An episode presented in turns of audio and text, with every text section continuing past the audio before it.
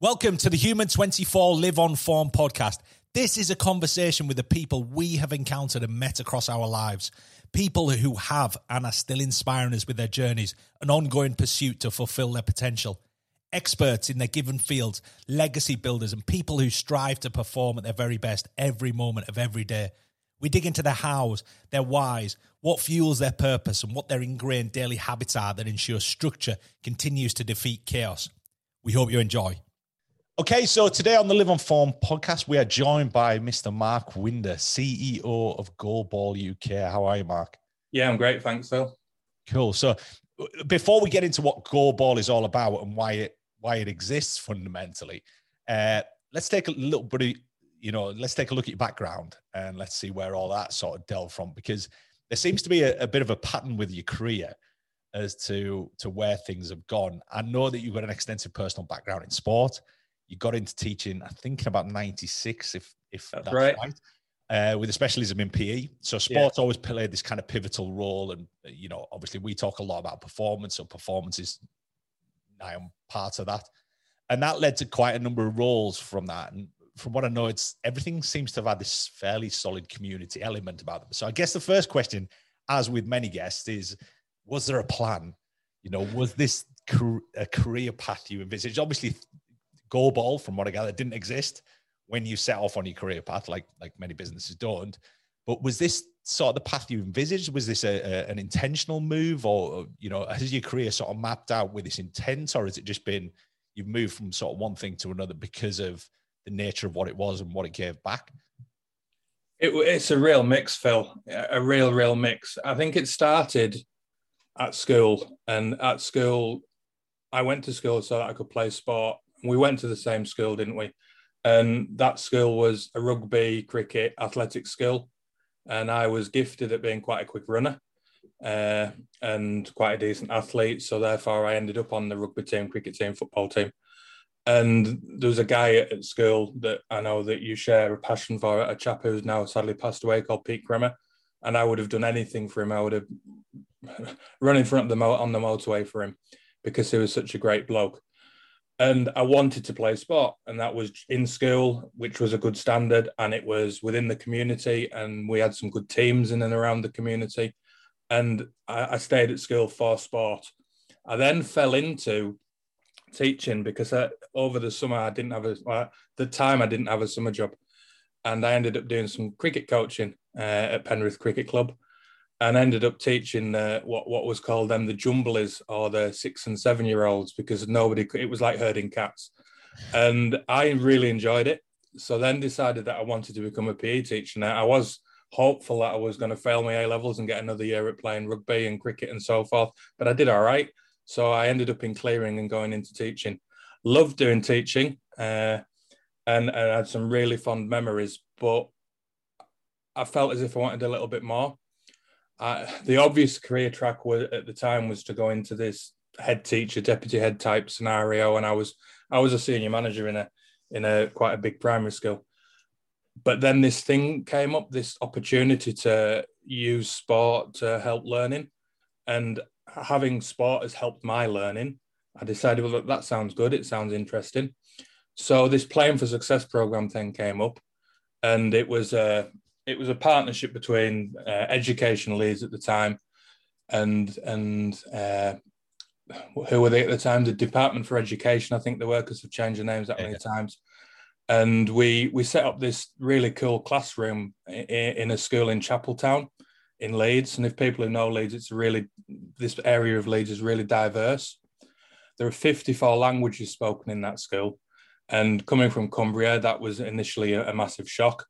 Uh, so I ended up setting this this classroom up that, that used the power of sport to help learning, and it was an after school club. And we were really fortunate to work in partnership with Leeds United, Leeds Rhinos, Leeds Carnegie at the time, and we had a real good a real good thing that, was going on. And I saw that it was it was really making a difference to these kids. Then I hankered after that around having my own stadium because I, we were going to trips to these different stadiums and thought it would be great to have a stadium as a resource for to teach kids. And I got the job at, at Wakefield Trinity, and then it just sort of spiraled after there. Okay, so what, what so what was your role at Wakefield Trinity? Because you've you've set up this program, and, yeah, and and I, you know I've seen that it's it's education. But obviously, yeah. Wakefield Trinity is a rugby league. You know, it's old school rugby league. I mean, they were formed in like 1860 something, so they've been around since rugby league's been around. And and you were head of education at rugby league club. So people are going to look at that and go, well, how does that work? You know, what what are you educating these people about? I mean, you can't exactly you can't imagine twenty or thirty, you know, big burly rugby league players going, you know, sitting down in a classroom in these tiny little chairs and, and being educated. So, so I mean, what is that? What you know, give us a bit of context there as to how that. Yeah, works. it was twofold that role really. It was head of the the, the charity yeah. Uh, at Wakefield Trinity, so that would that would be using the power of the brand to improve lives. Yeah. Uh, and that was through health and fitness and mental health. And they're still doing a really good job there. A, a chap called Craig Shepherd's leading that up now. But in addition to that, uh, because of my background in education, we had a real passion uh, to develop what we were doing. And what we wanted to do was to make the players ready for after after their career, whether that that career ended at 18 or 38 we wanted to be able to say we've given them an opportunity, we've given them a pathway out out of sport. So I was this director of education, and it was the only thing at the time. The first job that we had to do was to start delivering the ACE program. So that's the Advanced Apprenticeship in Sport and Excellence. So we took a part-time academy and took it to full time. So I ended up working with Ryan Hudson, uh, and we we we took 24 athletes, I think it was in the first year. Yep. Uh, worked with Loughborough College and delivered a full time program that included education in a very much similar way that, that football teams do it.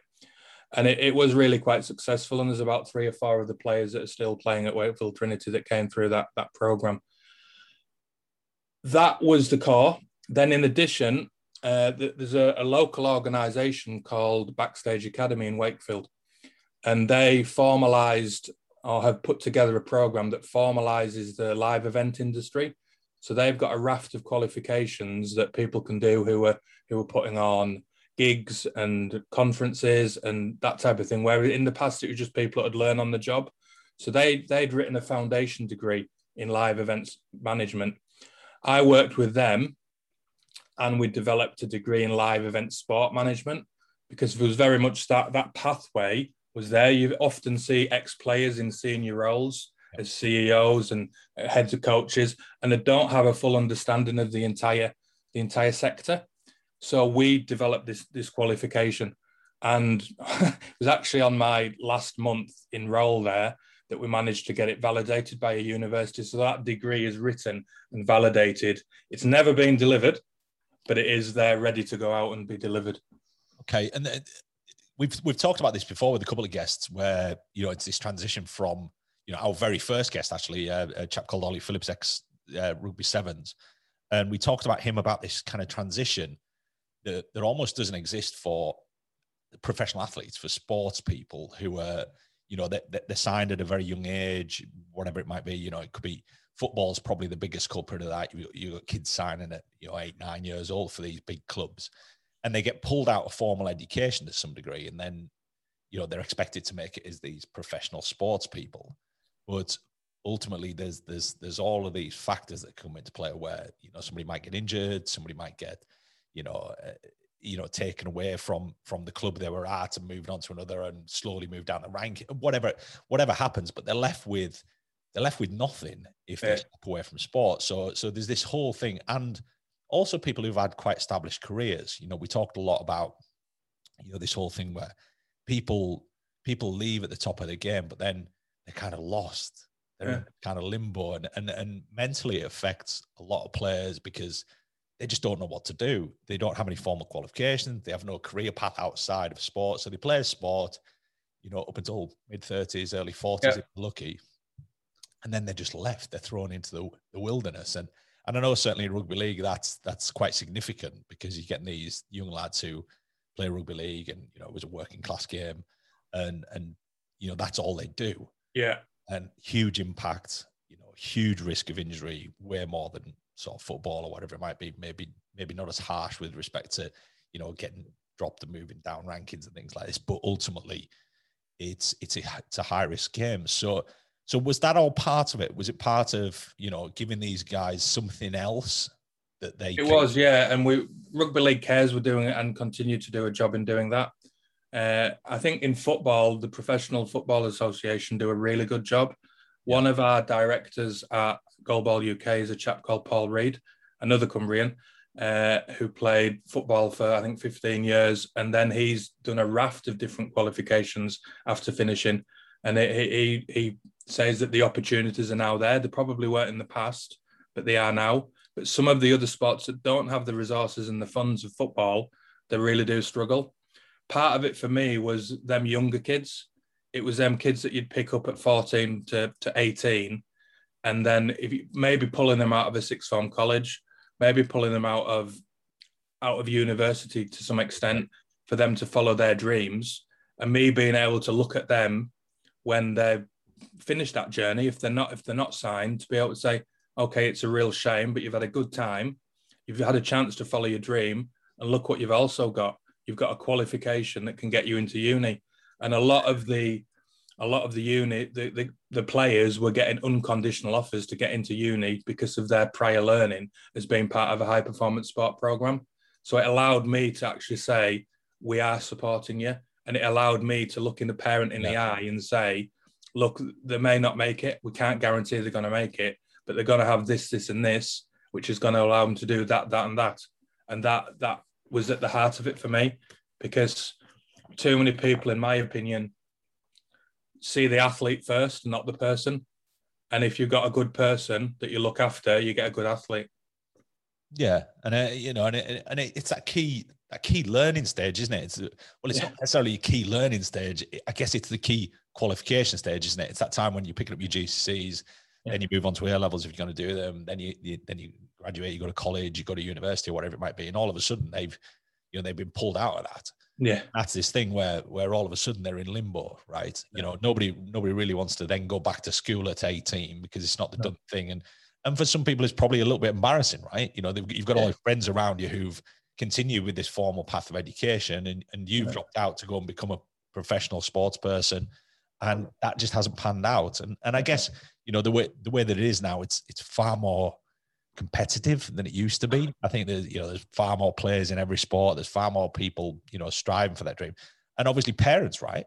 You know, I guess that that's a reassurance to parents because I guess there's a lot of there's probably a lot of parents who don't let their kids try the sport because they're terrified of of the outcome that you're actually trying to put preventative measures in for, right? Yeah, yeah. That, you know, I I know that if, if if you had a kid that was you know semi talented and you kind of knew that you knew that they were maybe just good enough to make it, but you kind of lived in hope they would. Yeah. You send them to university or college, or or do you send them off to you know Wakefield Trinity Wildcats to potentially make it as a as a player? I mean, yeah. dilemma, right?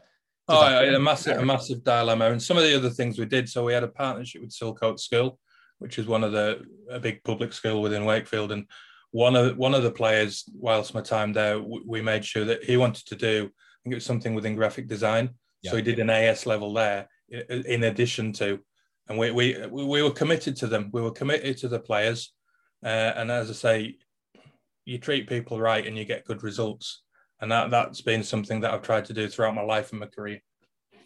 And obviously, you know that stems from, I'm assuming, that opportunity that sport gave you, right? Yeah, absolutely, absolutely. So, like I've already said, I, I think I was dragged through school really, doing the bare minimum probably, so that I could still play sport. Uh, and then university was similar. Yeah, uh, ended up playing I think for the rugby team, athletics, uh, and the cricket. I was captain of the cricket team at, at college, university. Yeah. We didn't play much. A lot of the time was around the bar, uh, but I've made friends for life, to be honest, yeah, through sport, and I've learned a lot of lessons through sport. And I spoke to somebody who played in that rugby team who's done a lot of consultancy work some big firms. And he just said, you know what? He said, if I was interviewing, he said, I'd look at the person and look at what they've done at uni, not just the qualification they got, because you can tell what sort of person you're getting from are they doing additional stuff? Are they part of the rugby team? Are they part doing sport? Are they part of the social scene within within a uni. And if you've got one of them people, you're getting a rounded person. And uh, I think that that's what sport gives people a roundedness. Yeah, and I think there's, you know, I was chatting to a hell. This is I'm probably talking five or six years ago. I was chatting to a big CEO of a big blue chip company, and they were saying, "Look, we've we've stopped we've stopped offering jobs to first class graduates, yeah, because because the problem is they've got no social skills." Yeah. He said, see, he said almost it's almost guaranteed that these people have been under a rock their entire time at university. So they've they basically spent three years not socializing with human beings. Yeah. In order to to accomplish this this huge academic goal. And obviously it was a very broad generalization. I mean, there were, there, were, there was people I went to university with, they were partying all the damn time, super talented and, and came away with first class honors. But they were saying, look, we we prefer to get people who are two ones, two twos because who were finishing university with those kind of grades because chances are they're probably socialized. And the Yeah. thing we're lacking in our business right now is social skills and, and the ability Yeah. to communicate. What we Yeah. don't want is somebody who's not communicated for three years with other human beings. So, so mm. you know, there, there- there's some real interesting stuff around that and this whole, you know, this background of sport. And, and you know, my background, I, I owe an awful lot to sport and and I, I owe a lot lot of things to probably the same avenues that you you owe a lot to. You know, I, I chatted about Pete in a in a recent podcast I did with with James Haskell, and uh, because he played a very significant role in in my upbringing and really. I think a whole community, Phil. Oh, it was massive, you know, Yeah. and, I- and I always remember, you know, and, and again, we sadly lost him, but I always remember, you know, the, the day of his funeral, you know, it was standing room only. It was, it was insane. And the thing, the thing that I noted the most about that was it was all the bad kids. It was, there was so many of these kids who probably at school despised him because mm-hmm. he was the person that, you know, when other teachers couldn't contest with these, these kids, they'd send them to Pete yeah. he would be like, look, and he just had this way of obviously bellowed at them and blah blah blah. But but obviously, but he had this way of of people who respected him. And it was this respect. And then years later, obviously, you got these these kids who were a bit rebellious or whatever it was at school. But years later, I guess the penny drops, right? You know, you Mm. slowly start to you get into your mid twenties, and then you start to, you know, acknowledge the people that have kind of helped along the way, and the people that really meant, you know, meant well. You know, Mm. whether you like them, whether you didn't like them, whatever they did for you, but they Yeah. did something significant for you. And, and and that was always the thing with Pete. And you know, without getting too far off topic, that was that was a real thing for me. Is is that I was like, hold on, but that kid absolutely despised him. Yeah. It's travelled halfway across, you know, the UK to attend, you know, the, this this kind of Memorial service. Yeah. memorial service to him. So it's uh, you know incredible. But again, I'm sure we could we could actually just do a, an entire podcast talking about Pete. But, Yeah. but, but so from that, so you've done the Wakefield, and then you went from Wakefield to Bradford Bulls. Was that a similar role?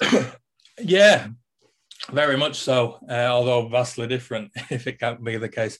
So, th- someone who I'd worked before previously at, at Wakefield Trinity uh, became managing director at Bradford Bulls. I think it was he was the third supporting the third owner in probably six years, and I was sold a dream. Uh, and it, it was a it, it was a dream with a plan uh, from a, the chairman Marc Green. And it the the role was it was threefold actually that role. And I, I don't know how I ended up doing it but one role was to manage the Bradford Bulls Foundation. Uh, and that that was one of the first rugby league charities so it had a real good reputation the second part was to set up and take the again take the the education of the the academy players in house uh, and then the third role was I was in charge of the lottery, the club lottery, which had something like four and a half thousand members, and I'd never, I didn't have a clue what I was doing, but I had some really good support, and we, we saw it make some good progress over the period. Unfortunately, the the chairman had some financial difficulties, and, and that dream came to a bit of an end after about two and a half years. Uh, ironically, it could have been so much different because th- there was a, a what's called in rugby league a million pound game. So it was a promotion relegation battle. So Bradford being at the top of the pile uh, after the playoffs from the championship clubs and Wakefield being at the bottom of the pile from the Super League clubs. And it essentially meant that the winner takes all and gets a place in Super League. Uh, and and that, that that million pounds from the distribution from the from the RFL from from the TV rights. So uh, we were part of that. Unfortunately, we lost. It was a really really close game, and the the business model that had been put forward was around getting promotion. uh, and we didn't get it. And, and then unfortunately, the, the, the chairman ran out of money. He was putting his own money in to support the club, and he wasn't able to do that anymore. It went to, into administration. So, ironically, the, the club at Wakefield had, had, been in financial difficulties as well, uh, just because of the nature of, of the fan base not being huge uh, and various other overspending by a previous CEO and chairman. It meant that I was quite damaged by it and being in charge of a charity that's linked to another organization was tough because we had the reputational backlash that came with it. So I, yeah, I started looking elsewhere. Okay. So, so you, you said about out, outreach there, because obviously previously when we talked about Wakefield, we were talking about what was happening internally. So, so with this outreach charity, I'm assuming at that stage you're you're moving into. we, have got a guest. I'm, I'm, I'm, assuming that uh, that outreach goes into community, right? So so you you're putting stuff back into the community. You're is that bringing sport to the community, or is that how is that working? Yeah, it can be. It can be. So I mentioned earlier about the the playing for success scheme, yep. and that was that was a scheme which was hugely successful in the under the Blair regime and the Labour regime of the eighties, sorry, the nineties into the noughties. I'm too old, uh, uh, and that was really succinctly put on on on a quote by Nelson Mandela. And that quote was Sport's the power to change the world. It's the power to inspire, and it has the power to unite people in a way that little else does. It speaks to youth in a language you understand, and sport can create hope where there was once despair. So that really grabbed me.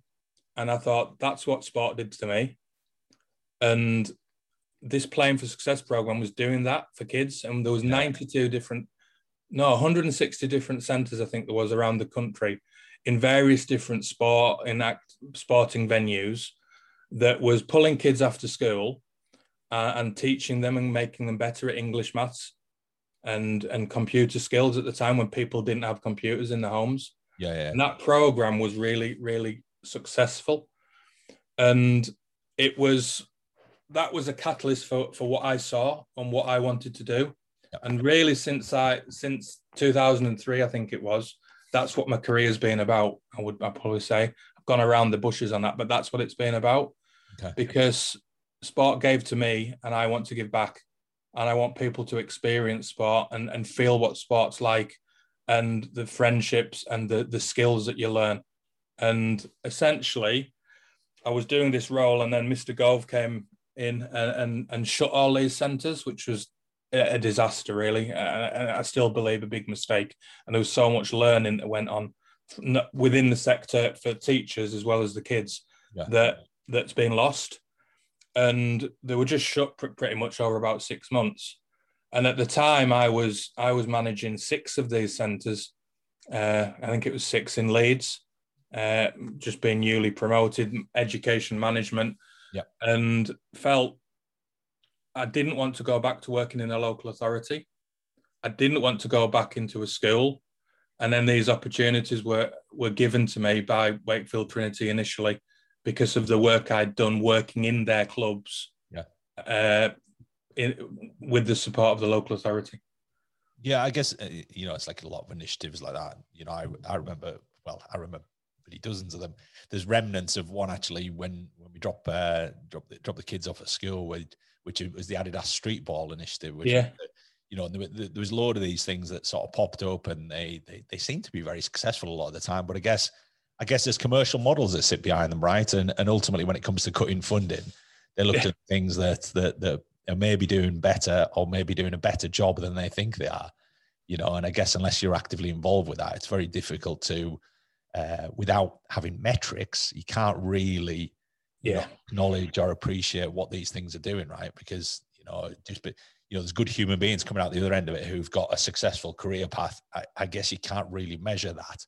Until no, you can't. It's not doesn't come back yeah. in body fat loss and, and all them different things. It comes back in in stories that the kids tell. Yeah. And I think that that was the difficult thing and and because it was funding delivered centrally to all these different local authorities and clubs then everyone went off and did their own measure and there was no way to it was the way it grew up maybe could have been if it was growing up now, it would grow up in a way that that was thought about and the measure was there right from the beginning. Whether that was some sort of sociological psychometric test or whatever, it would have been there, and then the longitudinal study would have been there.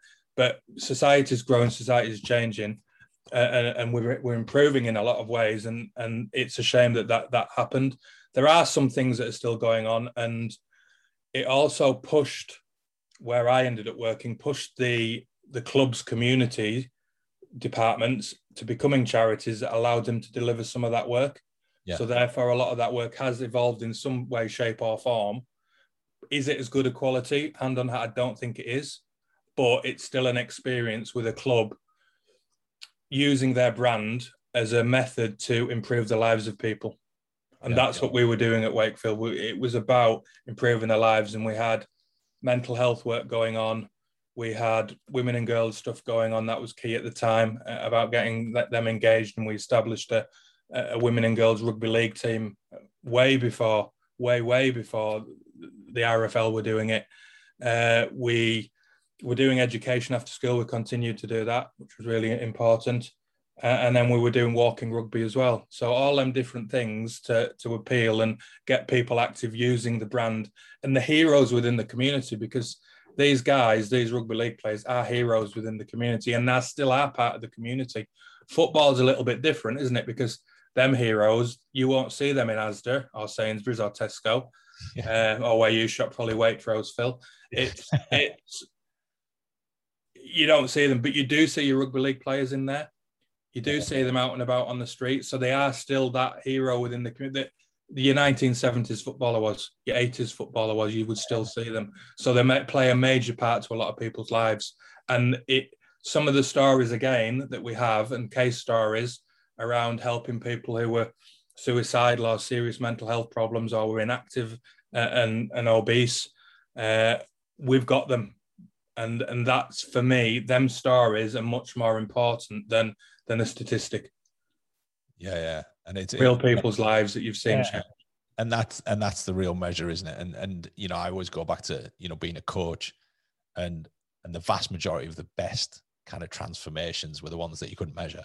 Yeah, they were the ones that you were you, you were like, look, you know, there'd be people where they had chronic pain, they had chronic injuries, yeah. blah blah blah, but you couldn't measure it you know, no. like a you know the like the before and after picture of somebody when they've lost a bit of weight or whatever it might be. And and like you say, it's it's exactly that metric. It's just you can't you can't measure it. And obviously there's that option now to move everything across to charitable causes, which which I guess is how a lot of them fund they fund themselves, right? They become charities, they, yeah. they have to raise their own funding and blah blah blah. Obviously, when the government was supporting these things, that that revenue was you were guaranteed a certain amount.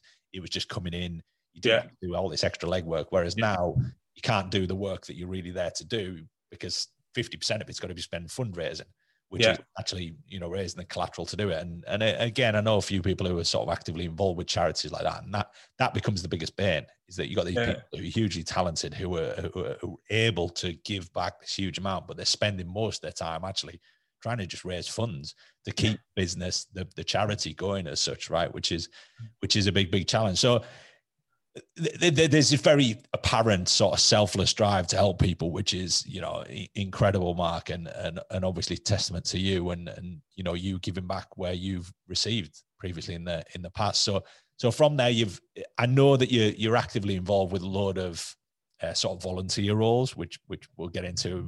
You've got a list a mile long actually of volunteer roles, which are, which are quite interesting. But obviously, you've done Wakefield Trinity. You then went to Bradford Bulls and then you moved on to your current thing, which is goalball. Yeah. So tell me and tell the listeners about goalball, what it is, what it entails, because because this the biggest challenge you've got with goalball, from what I what I gather, is just awareness. People people need to know what it is, what it's about, what it's offering, what it's bringing to community, what it's bringing to people. You know, and a huge number of people, from what I gather, uh, and a growing number of people, which is great. Uh, and you know, how does that work? What is it?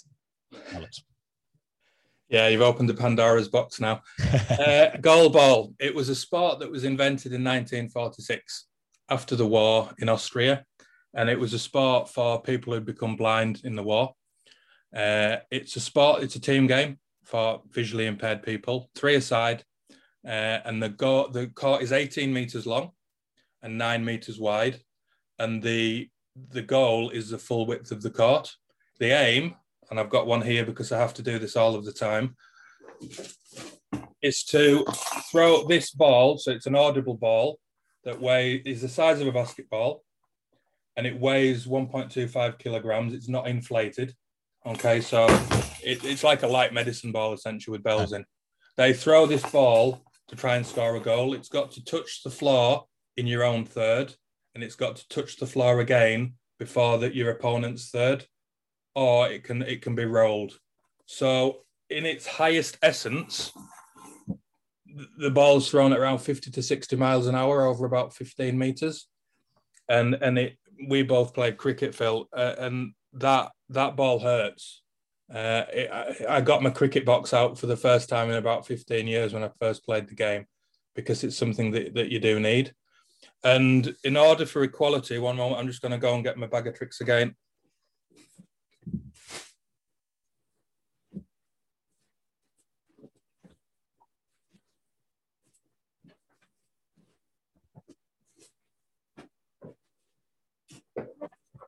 No, I'm struggling. Sorry. All players wear a blindfold. Okay. So no matter what the impairment each player has, they're, they're all blindfolded. So everyone's put on a, a level playing field. Okay. So the sport is is a Paralympic sport, but we're hamstrung in some ways by the fact that we're not a derivative of another sport, like you alluded to. So we're not a wheelchair rugby, a wheelchair basketball. So people don't have a frame of reference. However, it's really well known within the VI world. It's played in 96 different countries across the world, which is amazing when you compare to wheelchair rugby, which is played in 26 countries around the world. It's, it's really well participated in. We've got around 700 people playing it in the UK. And if we compare that to, to blind football, there are around 20 people playing that sport in the UK. So w- what we've done, and, and I'm not going to take credit for this at all, is that we've developed a sport for people who are visually impaired, uh, and the sport is for everyone. Very often within para sport, the the grassroots element isn't there. So we'll put have a go days on. We'll speak to schools. We'll speak to universities, and we'll we'll get activities going, and we'll give people a go at the sport and, and we'll then signpost them to the nearest club and we'll uh, let them enjoy the sport in the same way that you and I did at 9, 10, 11, 12, 13, 14 in community sport, play the sport, have fun, and experience the experiences that we did. And I fell into this spot by complete accident. The Bradford Bulls were, were in, in trouble, uh, as I've already alluded to, and I felt as if I wanted to change. And I got this change and I watched a video. Uh, it's the Transforming Lives video. If you put goalball Transforming Lives into Google, you'll find it. And it was this story uh, of all these young people, children and young people who'd found this, who were visually impaired, typically inactive, couldn't play sport, and then they'd found goalball and the differences it made to them people's lives.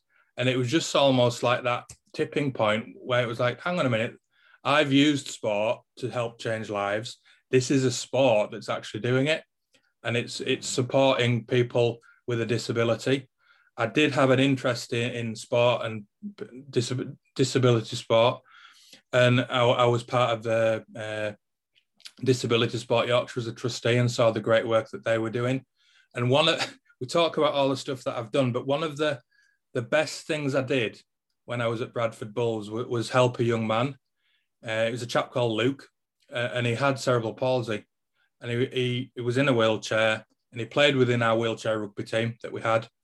Uh, played a little bit, but was more happy just doing the admin and being around the guys. And sport was giving him a social, like it does me and you, Phil. And it, he wanted to get a job and he couldn't. So I supported him, and we got him some training, and he did a stewards course. Okay. Yeah. Uh, and he did a steward, did the stewards course, and I spoke to the operations manager at the club, and I said, "Look, there's this guy here. He, has got cerebral palsy. He's in a wheelchair. He wants to be a steward." And he, I was really lucky that he said I had a good relationship, and he said, "Let's give him a go." So we managed to put him in the family stand as what as, as such, Yep. and he was there as a meter and greeter working, and it was the first job I'd ever had, and that that was probably one of the greatest things that that I did. I think because the look on his face when he was doing his job was remarkably different to the, the look on the most stewards' faces that you'd see. He was smiling, he was happy to be there.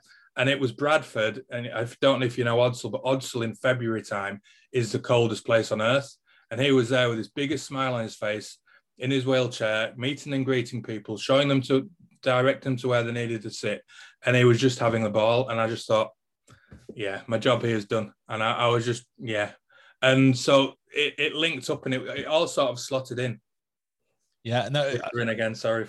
and I, and I guess that's you know that's this. Uh, some people will appreciate it, some people probably won't. Right? Is that uh, and this is the remarkable thing I think about particularly rugby league. I'm sure there's other sports very much like it, but you know certainly with the sports that I've experienced is that the fan of a rugby league club is a fan. I Yeah. mean, they are like full blown. So you've got this, you've got this kid who is probably, you know, eats, breathes, sleeps Bradford Bulls, right? And Yeah. He's actively involved, and he, and you'd see this with stewards, right? You know, I always remember Yeah. kind of lower division football. You'd see stewards there who were like the biggest fans of these clubs, right?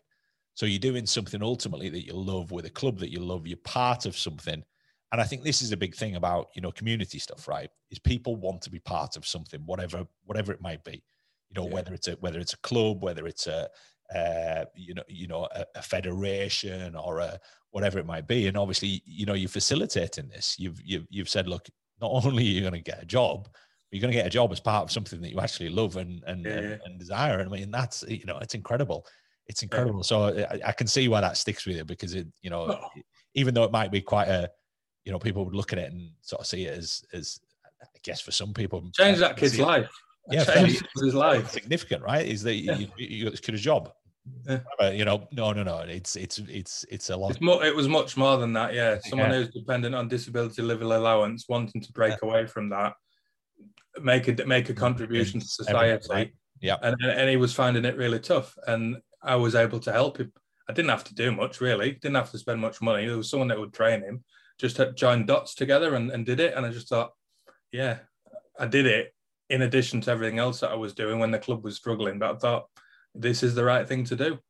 There was somebody who we worked with who who'd worked at Disney, Yeah. and it was something that we, we put into place when we were there, and it was something that they do at Disney, and it, it's called being off task but on purpose.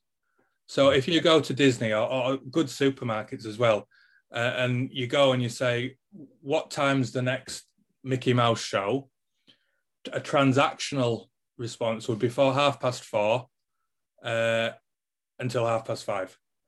The a good response would be it's at half past four. It starts at the castle. It ends down by the river. Yeah. The best place to watch it is here, and I recommend because you've got a little one that you do it here.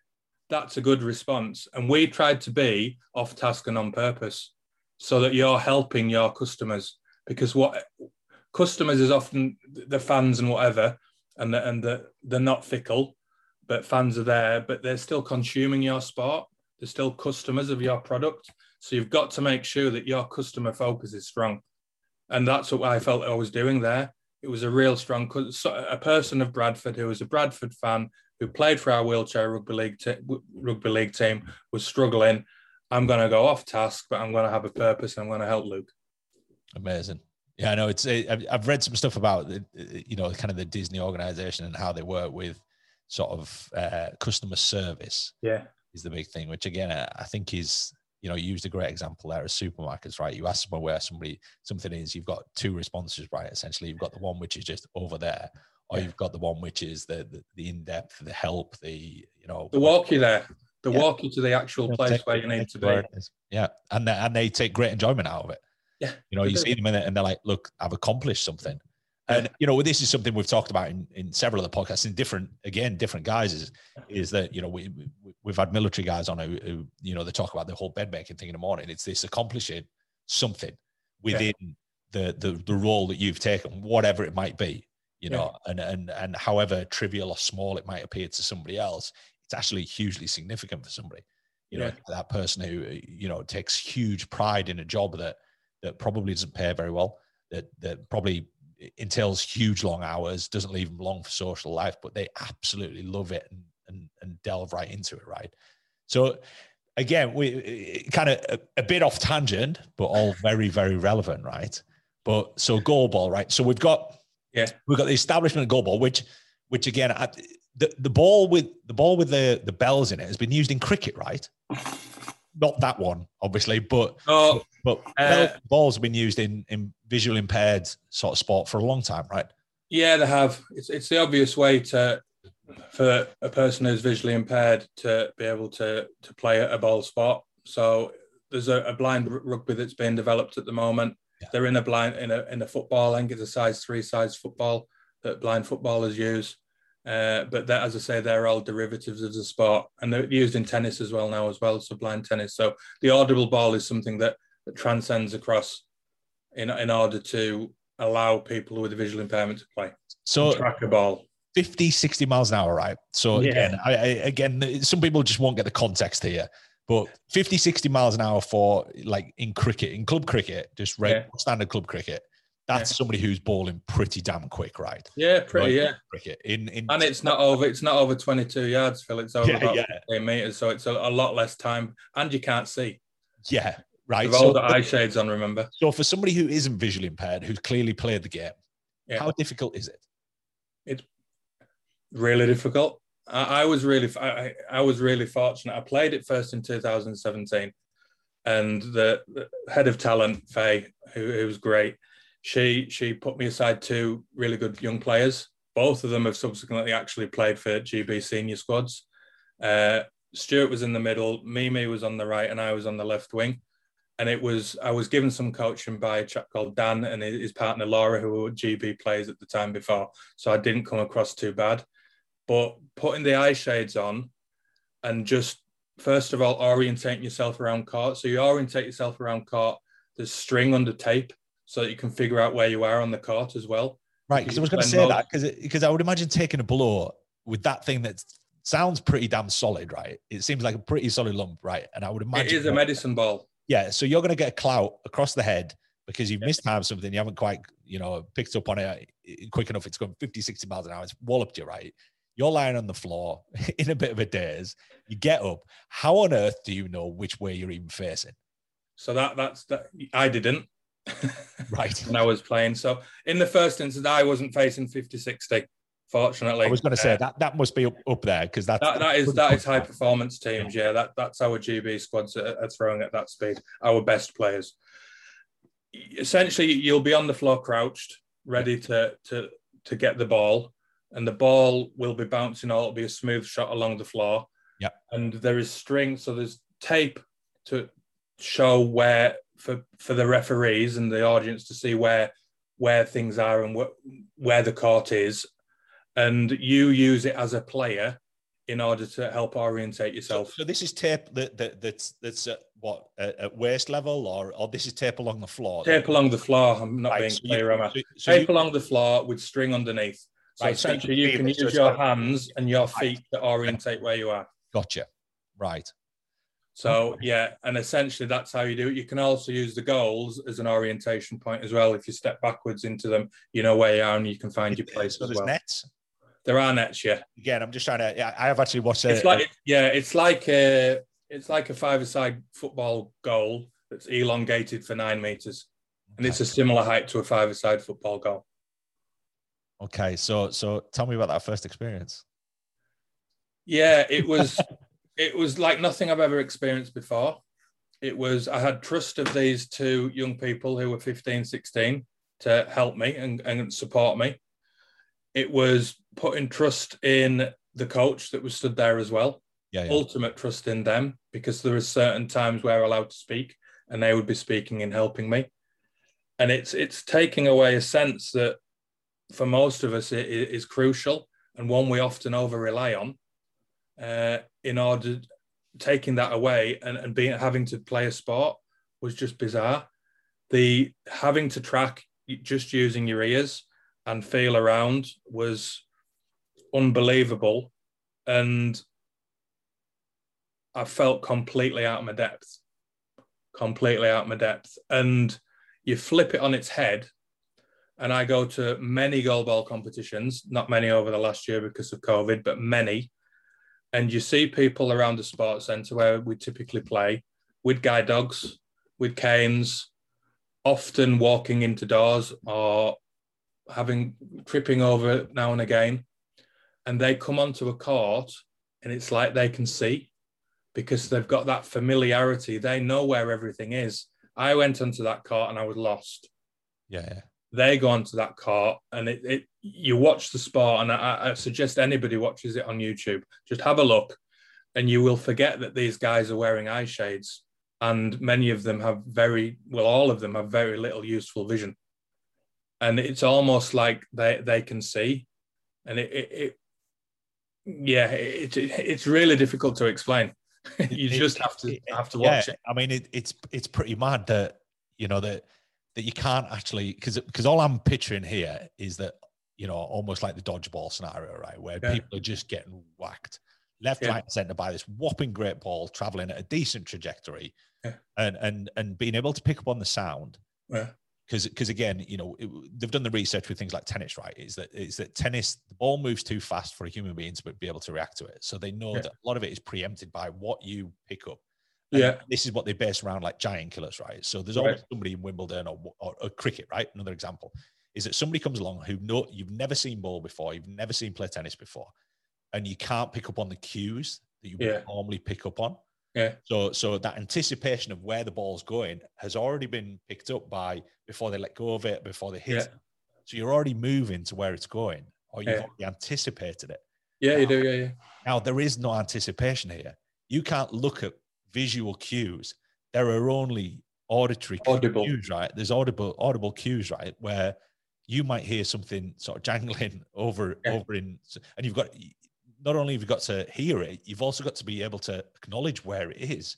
Yeah, which I well, see as like a that's a real skill because yeah, you know, and and yeah, I mean it, it, it's mad. I just can't. The human body's clever, though. You know that more than anybody, Phil. Yeah. And the the human body will compensate.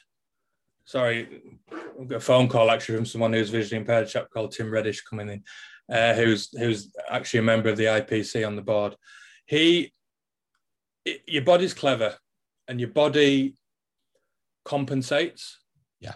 So therefore, if you lose your eyesight, your other senses become more profound and more refined. So therefore, our people their tracking skills are much better than yours and ours. Yeah. So therefore, you and I would probably train and train and train and train and never be as good at goal ball as the people who, who are visually impaired. In the same way that we have different classifications, and that's a big thing in para world classification. But B1 essentially is no useful vision.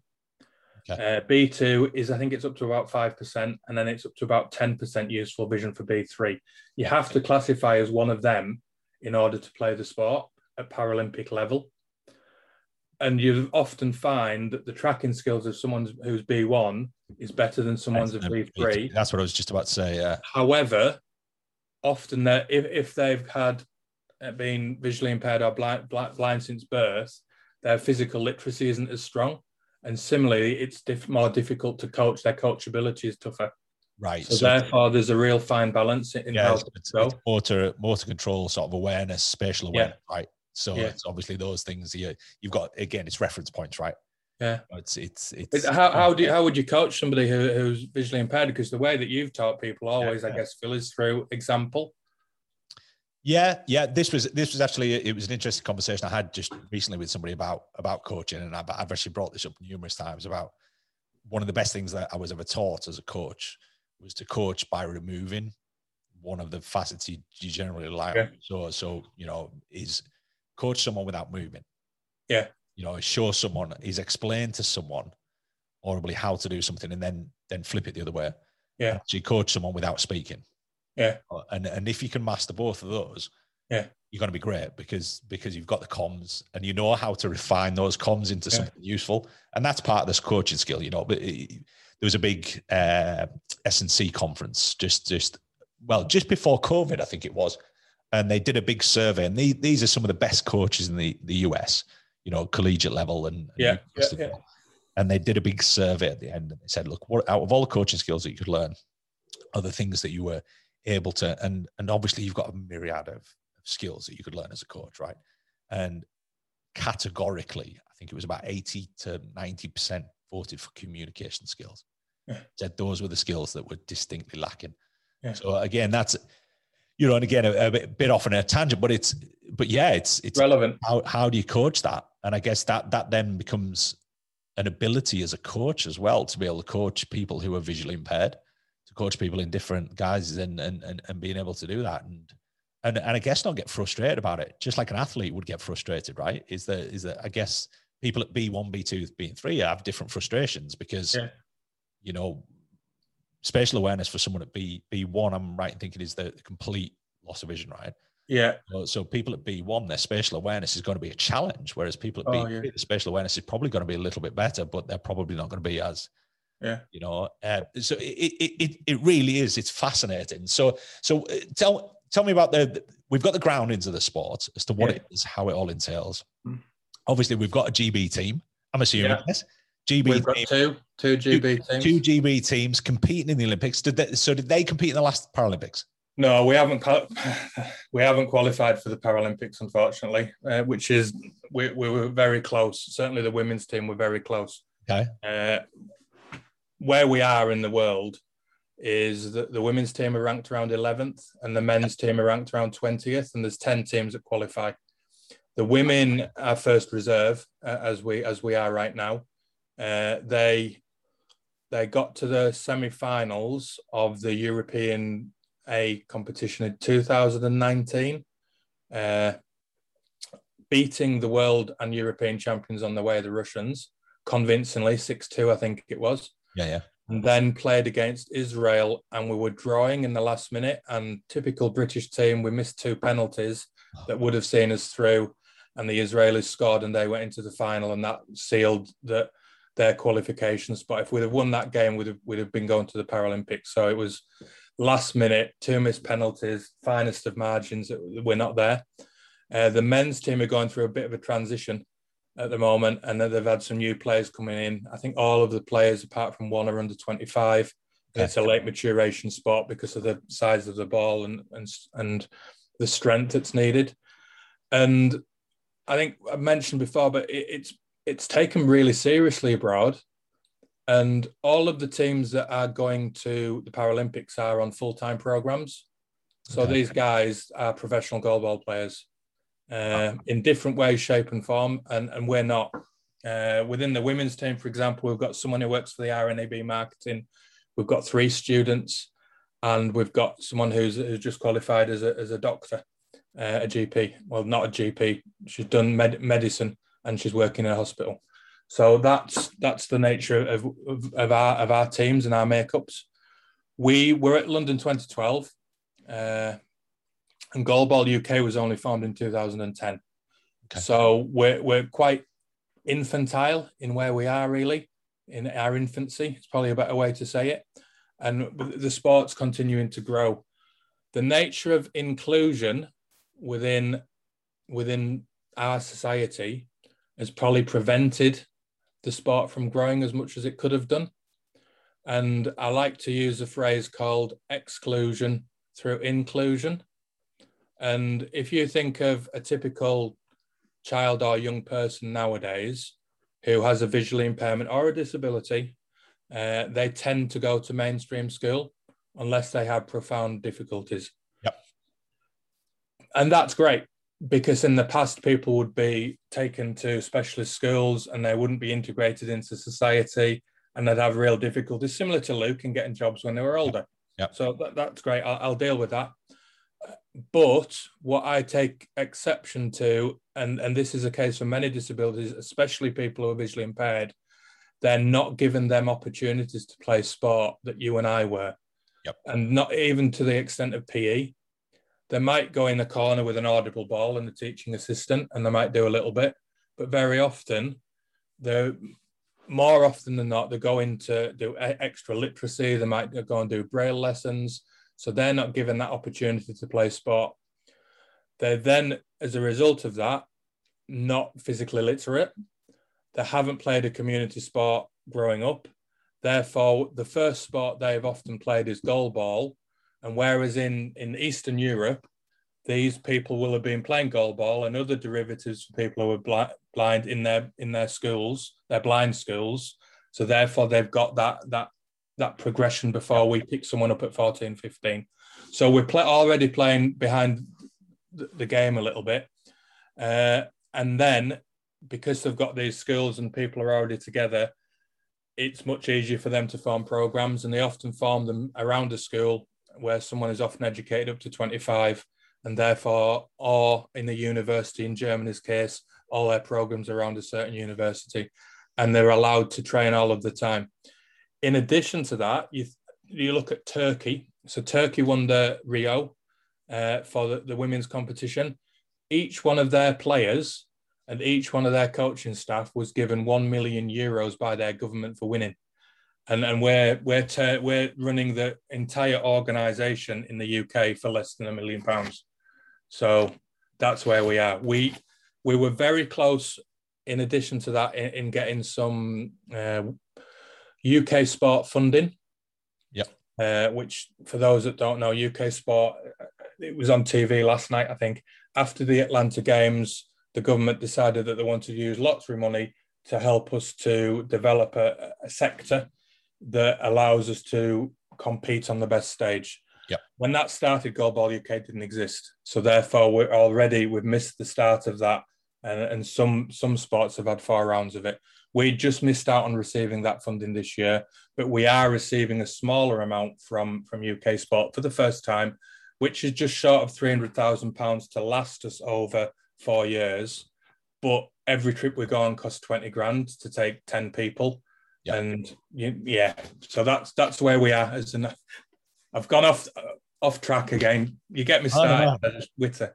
No, no, no. It's it's well, it's all relevant. I mean, anybody who's listening, you know, needs to understand what the, you know, what the sport entails, what the yeah. about, you know, why it struggles, I guess, and and I guess it's also relevant to a lot of sports, uh, you know, in in you know in its infancy.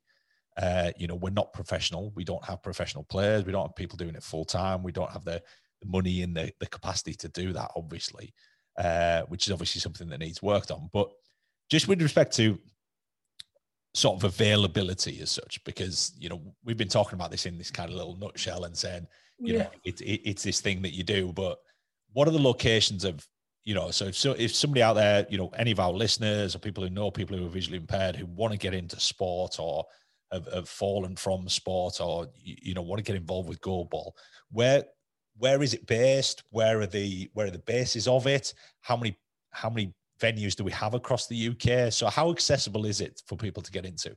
If you go on www.goalballuk.com you'll be able to see our list of our clubs. I think there's around 35 clubs that are active across the uk there's one club in Scotland, one in Northern Ireland, one in Wales presently, and then the most the majority are in England. They're they are dotted around. We do have some what we'd say dark spots in terms of we don't have much activity, but they tend to be areas where there's little pop or less population. So believe it or not, Cumbria, we, we don't have much activity, but there is activity going on in Lancashire. Cornwall, again, we don't have much activity. But in in the main, you're probably about an hour away from your nearest club okay. in most of the UK.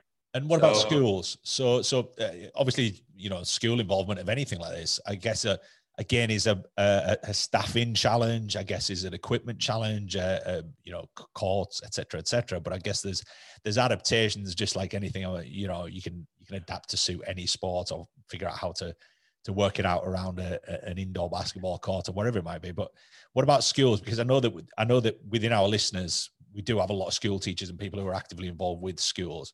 So, I mean, how would schools get involved with this?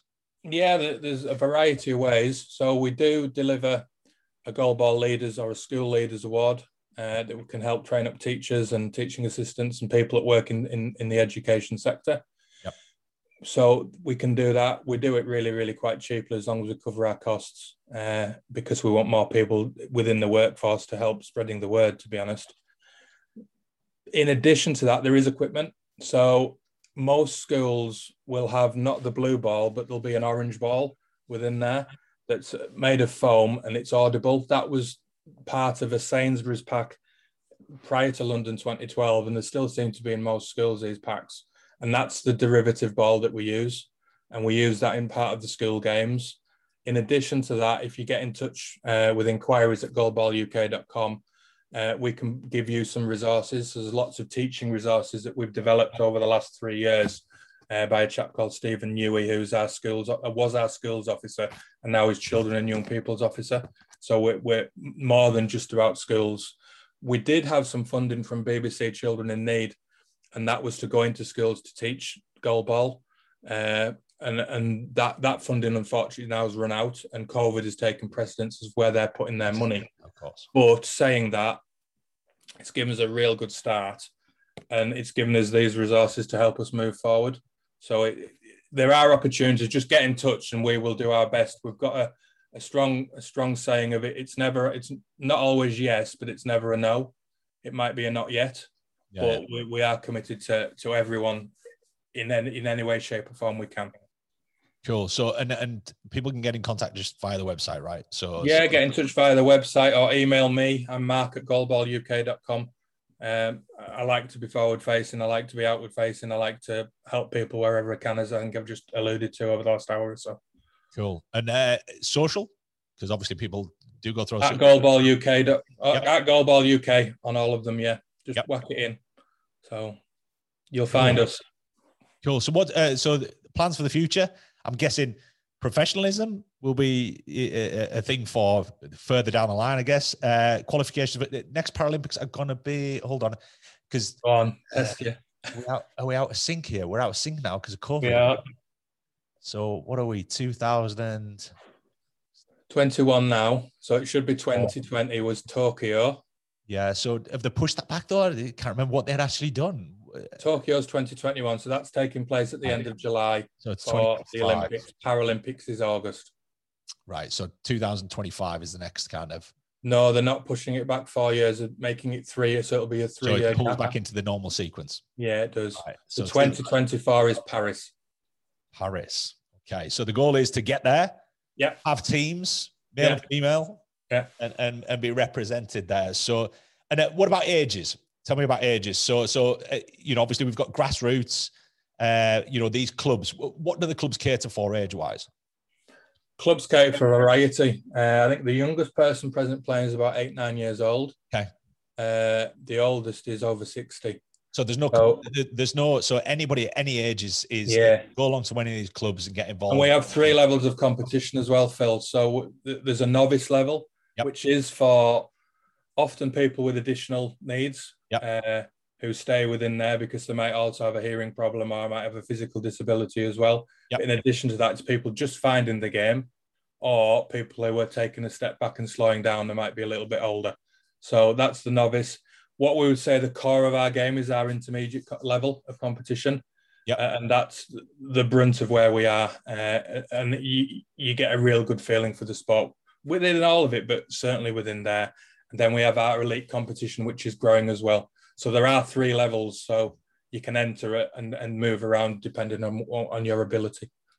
Amazing. Mark, so it sounds sounds great. Sounds sounds developing. I mean, it, it's fantastic and a great opportunity for for I'm guessing so many people. I mean, you'll know you'll know better than I I do. But what are the statistics for visually impaired people in the UK now?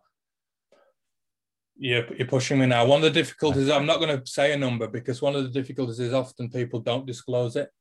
Yeah. Uh, so I would anticipate it's probably higher than people think. Yeah, it's around 25 million, I think. I've, I've, I've said a number.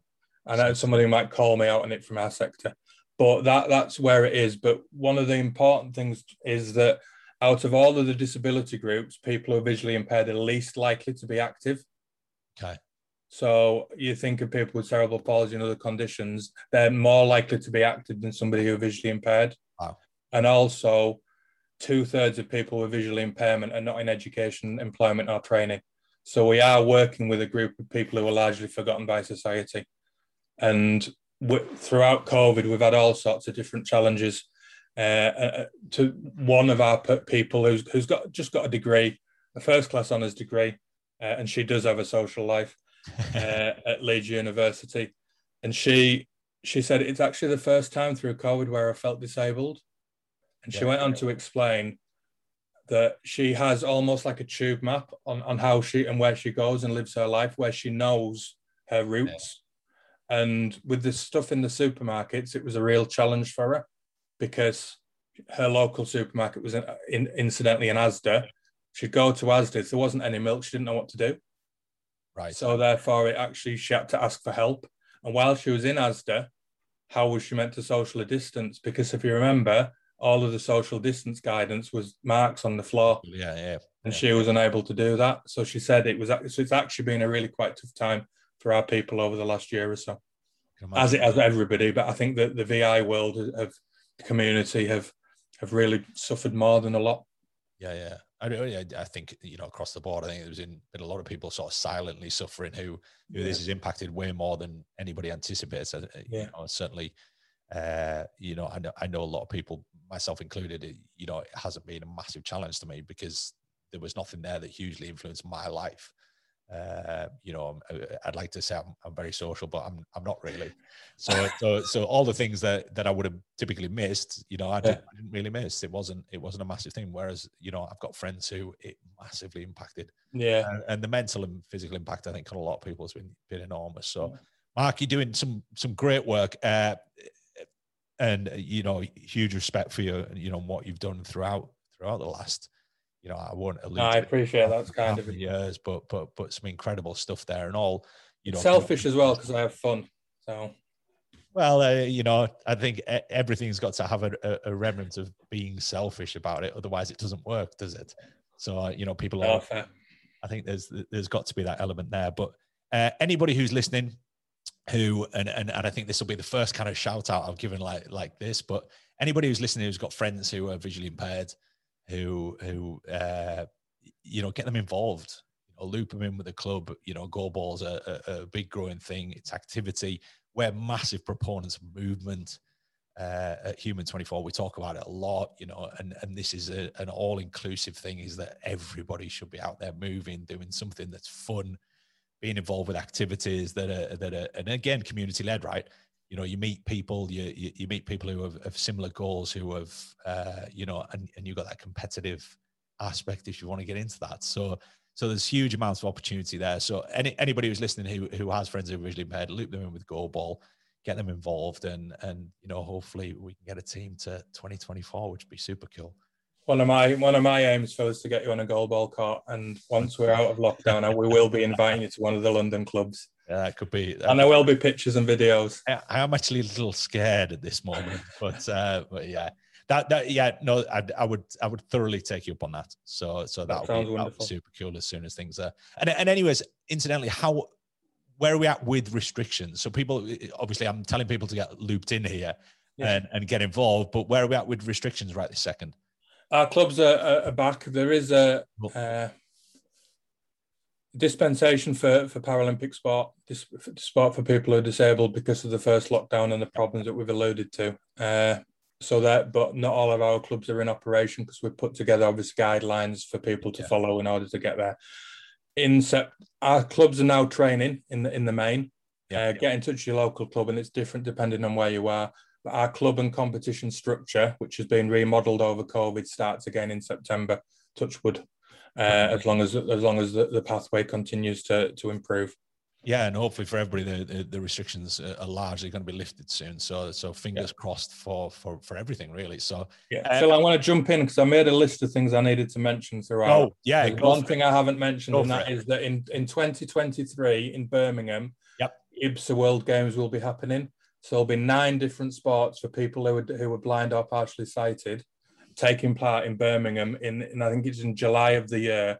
Have a look at it. And if you want to see goalball or you want to be involved in whatever level of sport for people who are visually impaired, go along to that. It's two years ago to go, but I think it'll be here before we know it. So the year the year after the, the Commonwealth Games.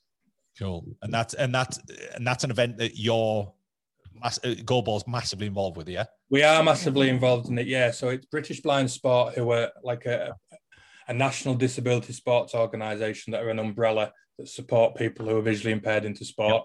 They, they applied because they're the member of our federation. Yep. But goalball is a it, it is a key part of it in terms of that event is a qualification event for Paris.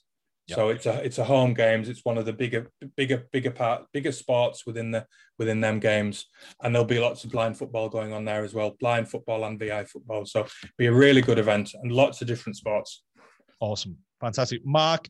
It's been an absolute pleasure having you on. Thank you for taking us through goalball and and obviously you know your history, explaining you know why you ended up where you where you are, which I think is a critical aspect. You yeah. know, because again, I, I think it's you know often that context is lacking. I think when you when you talk about things like this, and people need to know why you're doing what you're doing, and I think it all it all you know it all adds up and it all makes sense, and it, you're doing it because you love it. So and, and I think that's a really important part of uh, acknowledging that element of anybody who's involved with anything. So yeah, yeah. so it's been super cool. Uh, good to see you again. And you too. Best of luck with goalball. All right. Thank you. Thanks, Phil. Thanks for your time. Speak soon, Mark. Take care. If you enjoyed the podcast, click subscribe and please leave a review. And thank you for listening.